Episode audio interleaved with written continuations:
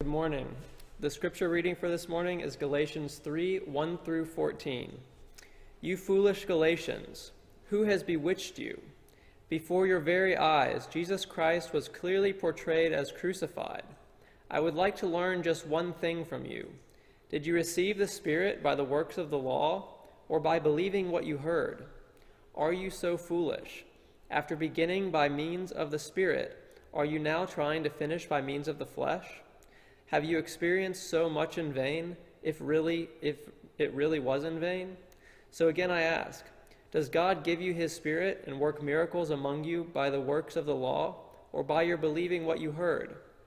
So also Abraham believed God, and it was credited to him as righteousness. Understand then that those who have faith are children of Abraham. Scripture foresaw that God would justify the Gentiles by faith and announced the gospel in advance to Abraham. All nations will be blessed through you. So those who rely on faith are blessed along with Abraham, the man of faith. For all who rely on the works of the law are under a curse, as it is written Cursed is everyone who does not continue to do everything written in the book of the law. Clearly, no one who relies on the law is justified before God, because the righteous will live by faith. The law is not based on faith. On the contrary, it says, The person who does these things will live by them. Christ redeemed us from the curse of the law by becoming a curse for us. For it is written, Cursed is everyone who is hung on a pole. He redeemed us in order that the blessing given to Abraham might come to the Gentiles through Christ Jesus, so that by faith we might receive the promise of the Spirit. This is the word of the Lord. Thanks be to God. Our speaker this morning is uh, Steve Yang. He is a minister in the East, East Boston uh, section of our city. Uh, he's a married and also a father of two. But I think most importantly, he is a child of the King. Amen? Amen. Amen. So without further ado, here is our preaching. We're continuing our series uh, in the book of Galatians, and Steve is going to enter us into chapter 3.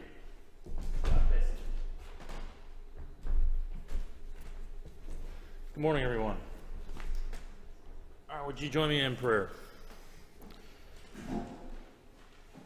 Heavenly Father, I want to thank you for uh, this opportunity to uh, come back and uh, study your word and to um, allow your spirit to work in me and to show me ways in which I need to be changed and transformed and to see Jesus. And this opportunity is given to me to make Jesus sweet for people cannot be manufactured, cannot be done by me, it must be done by you. And so, Lord, I ask for your Holy Spirit to make Jesus beautiful for me and for us, and for your Holy Spirit to connect each of our hearts to and to hear exactly what we need to hear.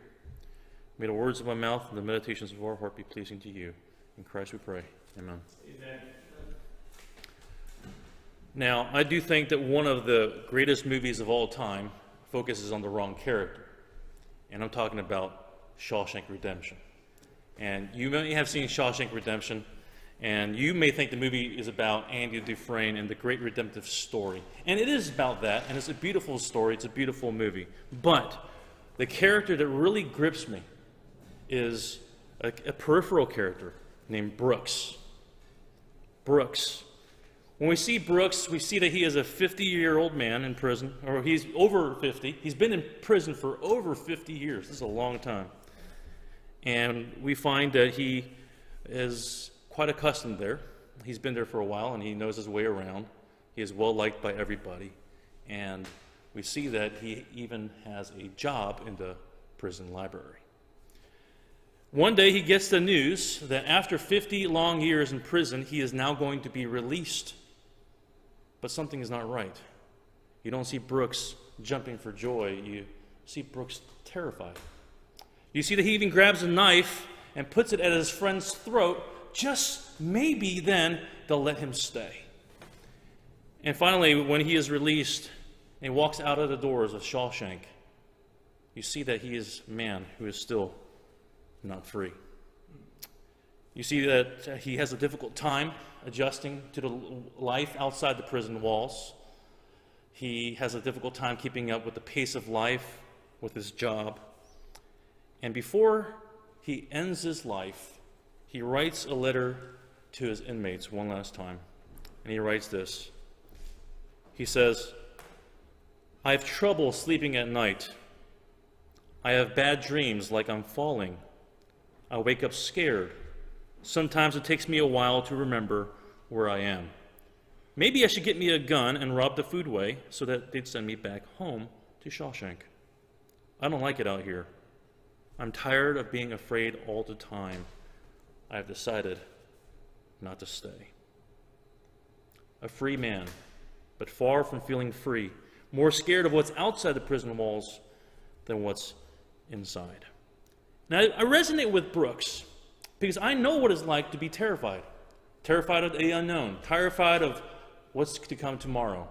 Will they ever find a vaccine? Will, we, will life ever be back to normal?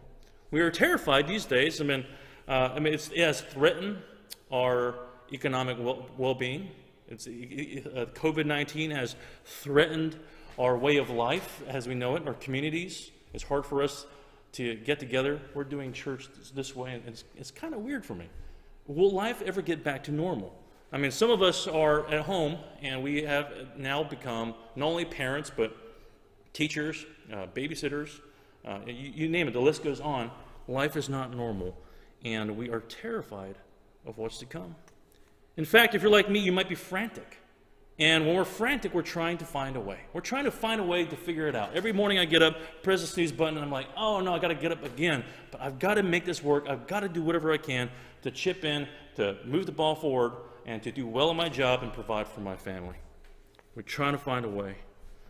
Um, but, you know, every morning we get up, we're wondering, is this the month that things get better? Or is this the month that we finally get furloughed? Is this the month that life returns back to normal? Or will schools ever come back?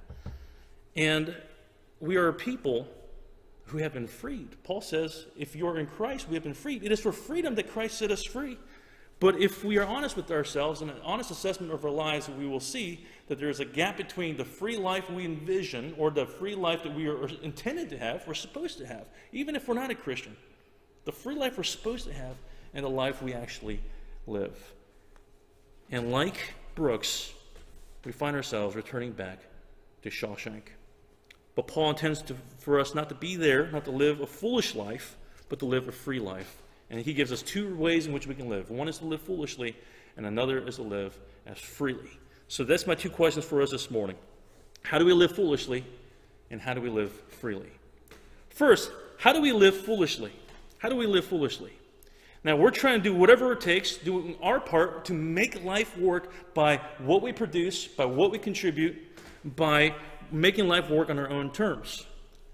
But by doing so, we gravitate back towards Shawshank. Paul says in Galatians 1, You foolish Galatians! Exclamation point. Who has bewitched you? Question mark, question mark, question mark. I like Eugene Peterson's translation because it brings out the, the uh, emotions better. You crazy Galatians! Did someone give you a hallucinatory drug? And he uses the word bewitched, which is an interesting word choice. Bewitched.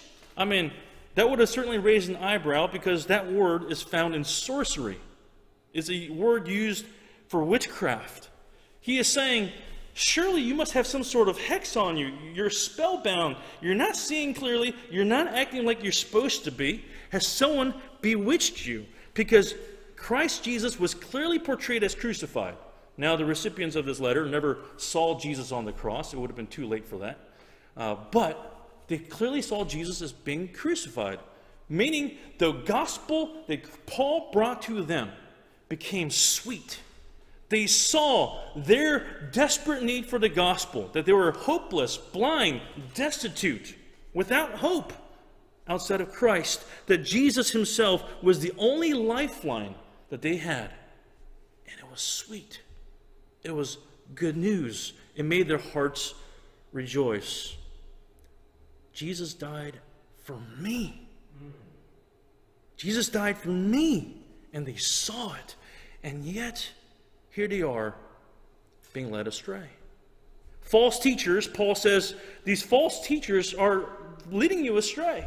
These false teachers of the, the Judaizers were discrediting Paul, first of all, saying, Who's Paul anyway? I mean, what authority does he have? And so the first two chapters, you see the Apostle Paul defending his apostleship, saying, Look, I received the apostleship and authority from Jesus. And the teaching, this gospel I brought to you, is from the Lord Jesus. And in Galatians 3, he brings this gospel and says, uh, he comes to the Galatians and says, Who bewitched you? Who threw you off course? Because these false teachers are throwing you astray because the message I brought to you was clear. Jesus. Jesus is the only lifeline that we have. These false teachers, the Judaizers, were saying something similar to Paul, but really, I mean, it was similar enough or threw them off course, but it was so backwards. It sounded similar because they were using the same language Jesus this and Jesus that. In fact, they would have agreed with Paul on many points. They would have said stuff like, yeah, Jesus was a good idea, and Jesus had to have come. He was absolutely necessary. But where they differed from Paul was they would have said, although Jesus was necessary, he was not sufficient. If you really want to get to the next level, if you really want to progress, if you really want to arrive and make it in life and know that you're part of the club and that you're safe and that you're worth the salt, is that you've got to become more Jewish. You've got to get more circumcised. You got to get circumcised, and you've got to obey the Mosaic law. So the Apostle Paul says, "Are you so foolish?" I mean, I mean, even the Apostle Peter and Barnabas were led astray. I mean, this is some.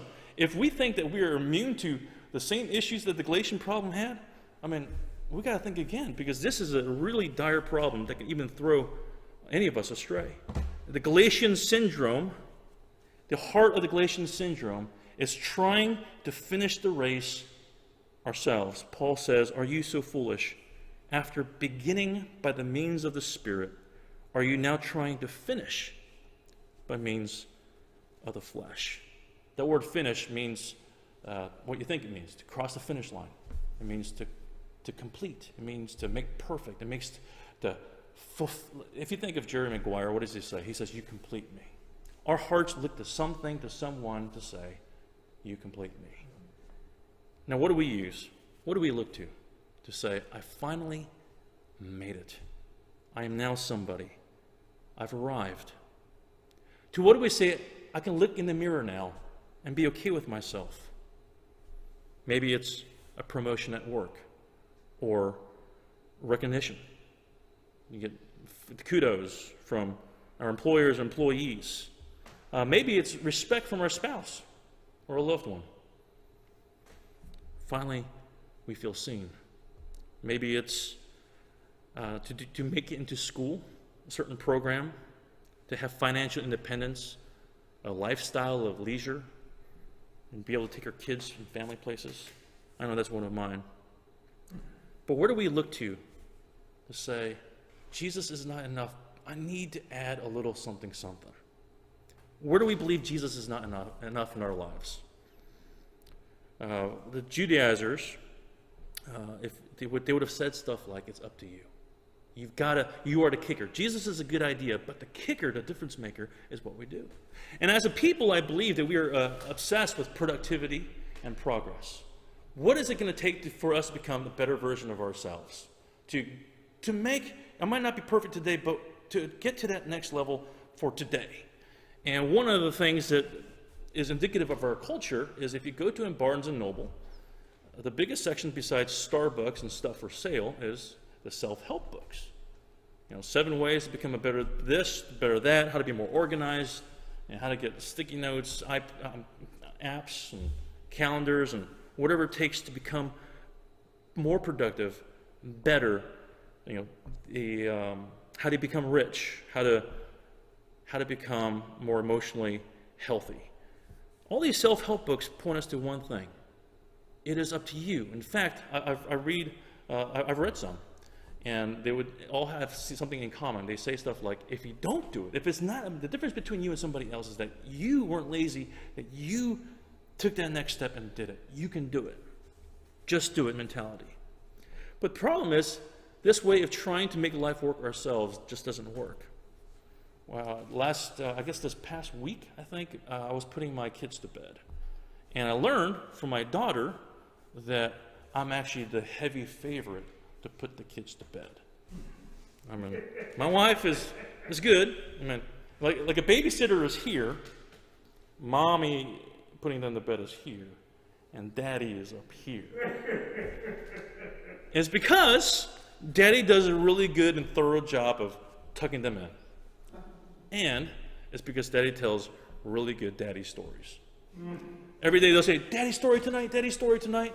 And daddy stories are just basically stories that I make up on the fly. In fact, I'll say, all right, whose turn is it to start? What's, who's the main character? And we'll do this choose your own adventure thing, and, and whatever comes to my mind, I just spit it out. And usually I'm pretty tired at night, and I try to keep the daddy stories sweet, short, and simple. Um, but uh, when I heard and learned that I was the heavy favorite, I had to. That night, I can tell you, the daddy story was absolutely lit. Absolutely lit. Because I had to outdo myself. I had to outdo myself. And you see, it doesn't work because living life this way is like a mirage. We never arrive. It's a carrot on a stick. The freedom that's promised that we seek for always eludes us. It's a hamster wheel that puts us on a race with no finish line. If we succeed, it only raises the bar. If we fail, we can hardly live with ourselves. And either way, we're back on the hamster wheel. And that is exhausting. Exhausting. And Paul would say that to live this way is to live under law, and we and that is to live under a curse. Because it will only kill us. It'll, only exhaust us. We can't do it. So how do we live freely? There's got to be a better way. There's got to be a better way than this. We live freely when we trust that Jesus is enough. First, how do we live freely? Uh, first, we need to know the story. We need to know the story. Now, the Apostle Paul uh, was speaking against the Judaizers because the Judaizers were looking to Abraham and saying, Abraham is the man, and he was circumcised. And Paul would say, if you want to look at Abraham, okay, let's look at, let's look at the story of Abraham. But let's go back all the way to the very beginning. Because Abraham, before he had any sort of hustle, before he was legit, before he had any track record, before he had any inclination towards God, God came to him, picked him out, and gave him a promise. Through you, through your offspring, I will bring my plan of salvation, of redemption, and I will redeem a people through your heir. And Abraham believed God, and God took that belief and credited to him as righteousness. And God said that faith was enough. The faith in my promise was enough. Before even circumcision, and Paul would say later, if even 430 years later the law would come. So the law and the circumcision can't be the prerequisite, the necessary ingredients to make us right and righteous and pure and, and complete. So if you want to look at Abraham, let's look at the very beginning. And Abraham comes to God and says, Yeah, I mean, that's a pretty lofty promise. Now, how can I believe that this promise will come true? Uh, last night I heard my daughter and son playing a game saying, It's my turn. Oh, you said it was going to be my turn next. And I never promised. I never promised. Meaning, if I don't promise, it's, it's, not, it's not legit, it's not good enough, you can't count on it. How can I know I can count on it? I mean, when we are unsure if the other party who makes us a promise is going to follow through, what do we want? We want a handshake. You want, can we shake on that? Can we put it on paper? You know, send me a DocuSign. Let's get a lawyer. Let's figure this out because we want to know that the other party is going to be able to deliver on their end of the promise, regardless of how they feel tomorrow. Regardless of whether or not I messed up or whether or not they feel like I deserve it tomorrow. How will I know that you will keep this promise? And God says, You want a contract? You, want, you want something in writing? You want proof? You want to be convinced? I'll give you that very thing. And what God does is that He says, Abraham, why don't you go get some animals? You know the drill. You know how to make a contract. Go get some animals and cut them in half. And God instructs Abraham to put animals in the walk. God, God, are we good? God asks Abraham to put animals, uh, cut them in half, and put them in a walkway. Because everyone knew in that culture, the way you made a contract is that you made it with blood. And you would walk through the pieces together, essentially saying, if I don't keep my end of the bargain, may it happen to me as been done to these animals. But what is the most striking thing about this covenant that God asks that makes with Abraham is that God waits for Abraham to go to sleep. And God Himself alone walks through the pieces. I mean, one of the reasons why I'm a Christian is because you just can't make this up. I mean, I can't come up with this. That God Himself would say to Abraham, If I fail you, may the curse fall on me. And if you fail me, may the curse fall on me. And he took on the curse that Abraham would bring because he knew that if this covenant hinged on anything Abraham did or mustered up, he would fail. And God makes a unilateral promise. And it's not insignificant that this promise was made to a barren man and woman. Because God wanted to make it crystal clear that this promise had nothing to do with whatever Abraham was able to contribute and bring to the table. Zip, zero, zilch. None, nada, anieo. See, this is one of the reasons why I have a very difficult time with self help books. And even Christianity is not immune from this culture. Because a lot of books, even in our Christian bookstores and our devotions, and in many uh, pulpits in America, would point us to something other than Jesus. Sounds a lot like the Judaizers saying, Jesus was a good idea, Jesus is a good start, but now to get to the next level, is really up to you. But you see, knowing this story is to know that the story of the Bible, the, the gospel story, the story that God has revealed and is telling and has told and has declared, the proclamation that sets us free, is that God has to do it. And in Genesis 17, after, decades after God makes the promise to Abraham, they finally come up with circumcision as a sign to point to the necessity that God Himself will need to be cut off by the shedding of His blood. Religion says D O. That's how religion is spelled. D O. Christianity is spelled D O N E. Good advice says you need to jump higher, jump faster, swim longer. Good news says Christ portrayed as crucified. Christ crucified, and it is enough. Good advice or religion or gospel imitations would take the focus off what Jesus has already done and put it back on what we need to do. A false gospel takes the weight of what Jesus has lifted and puts it back on our shoulders. We live freely when we trust that Jesus is enough. He is the author and perfecter of our faith. Second, we need to live. How do we live freely? Or how do we live freely? Second, we need to know our own stories. First, we need to know the story. Second, we need to know our own stories. Paul says, I would like to learn just one thing from you. I like how he says, I just got one question, and he asks like rapid fire five questions. because for him, it's the same thing. He's getting to the same point. He says, Did you receive the Spirit by the works of the law or by believing what you heard? Are you so foolish after beginning by the means of the Spirit? Are you now trying to finish by means of the flesh? Have you experienced so much in vain if it really was in vain? So again, I ask Does God give you His Spirit and work miracles among you by the works of the law or by believing what you heard?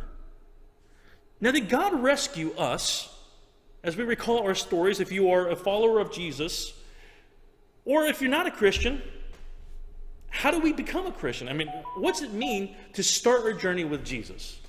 And when we start our journey with Jesus, do we come to God because we are so capable of ourselves? Does God rescue us because we are swimming or because we're sinking? Because you see, the way we start the race is exactly the same way we will finish. And a jockey doesn't get off his horse to just to finish and cross the finish line with his own two feet. What is the how did we get on this race to begin with? We came bankrupt. And God was our only lifeline in Christ. And Jesus had to become a curse for us. We were reading earlier from Second Corinthians, and we, we read the Christ who knew no sin became sin for us. God who knew no sin became sin for us. Why? So that in him we might become the righteousness of God. Christ didn't become have evil thoughts or he didn't become a murderer, but God counted him as a murderer because our sins were transferred to him. And in the same way, we don't become all holy and righteous but we are made holy and righteous because through Christ, God counts us as righteous as Jesus is righteous. We are absolutely pure and perfect and lovable. God cannot love us any more than He does right now. God cannot see us as more righteous than we are right now if we are in Christ because Christ became a curse for us. You see, what that means is that we don't have to race, finish the race ourselves. So we need to know our own stories. Do you, do you know what your story is? Do you know how you're trying to cross the finish line? Paul says you were running so well. Who tripped you up? Who tripped you up?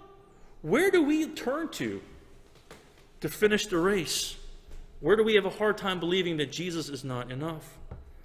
Perhaps it's when our financial ability is threatened, or we might not get the respect that we crave or when our fun is threatened. I mean, it's hard to be stuck at home.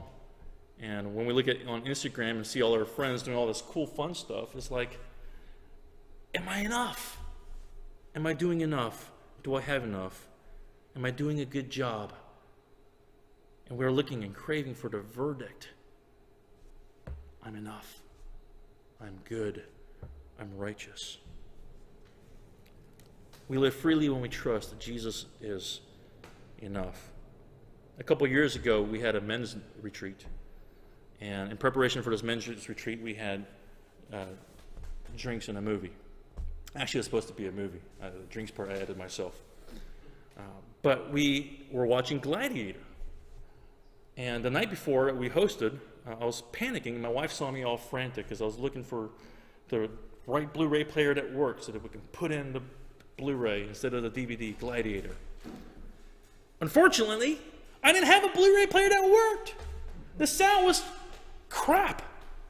It was it was not going to be quality, and I was having people come over, and what would that say about me?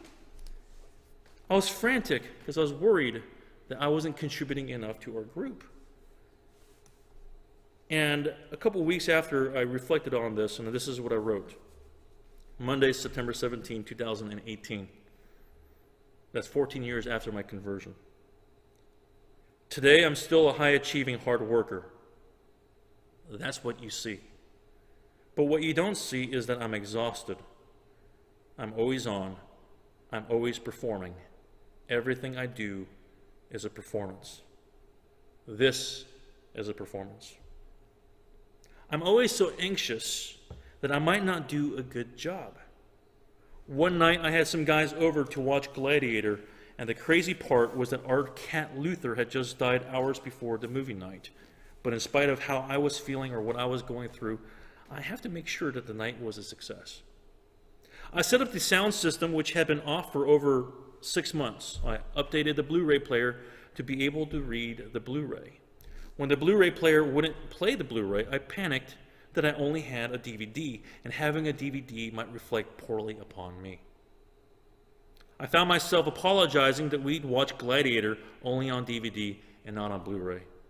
Even when I was supposed to be one of the guys and just be having fun, I'm always performing and always on.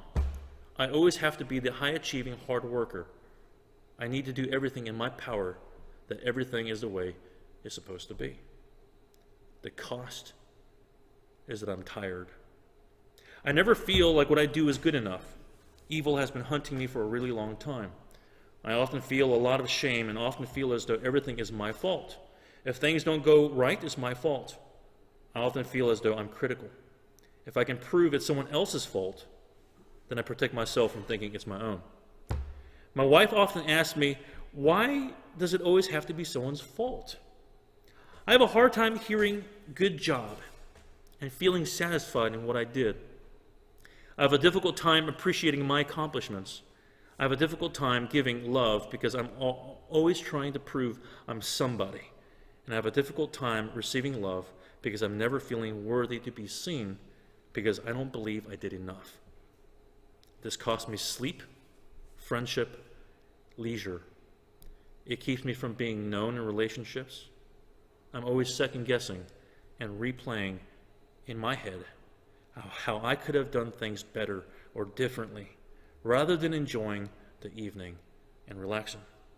I have a difficult time believing God is pleased with me and really just enjoys me for me. I sometimes find that I don't have, if I don't have something profound to say, I just stay quiet. I'm always trying to protect myself from being caught stupid, ill equipped. I'm always, always performing and always on, and it's just tiring. Evil wants to live wants me to live in shame and exhaustion. Evil wants me to stay silent and feel alone.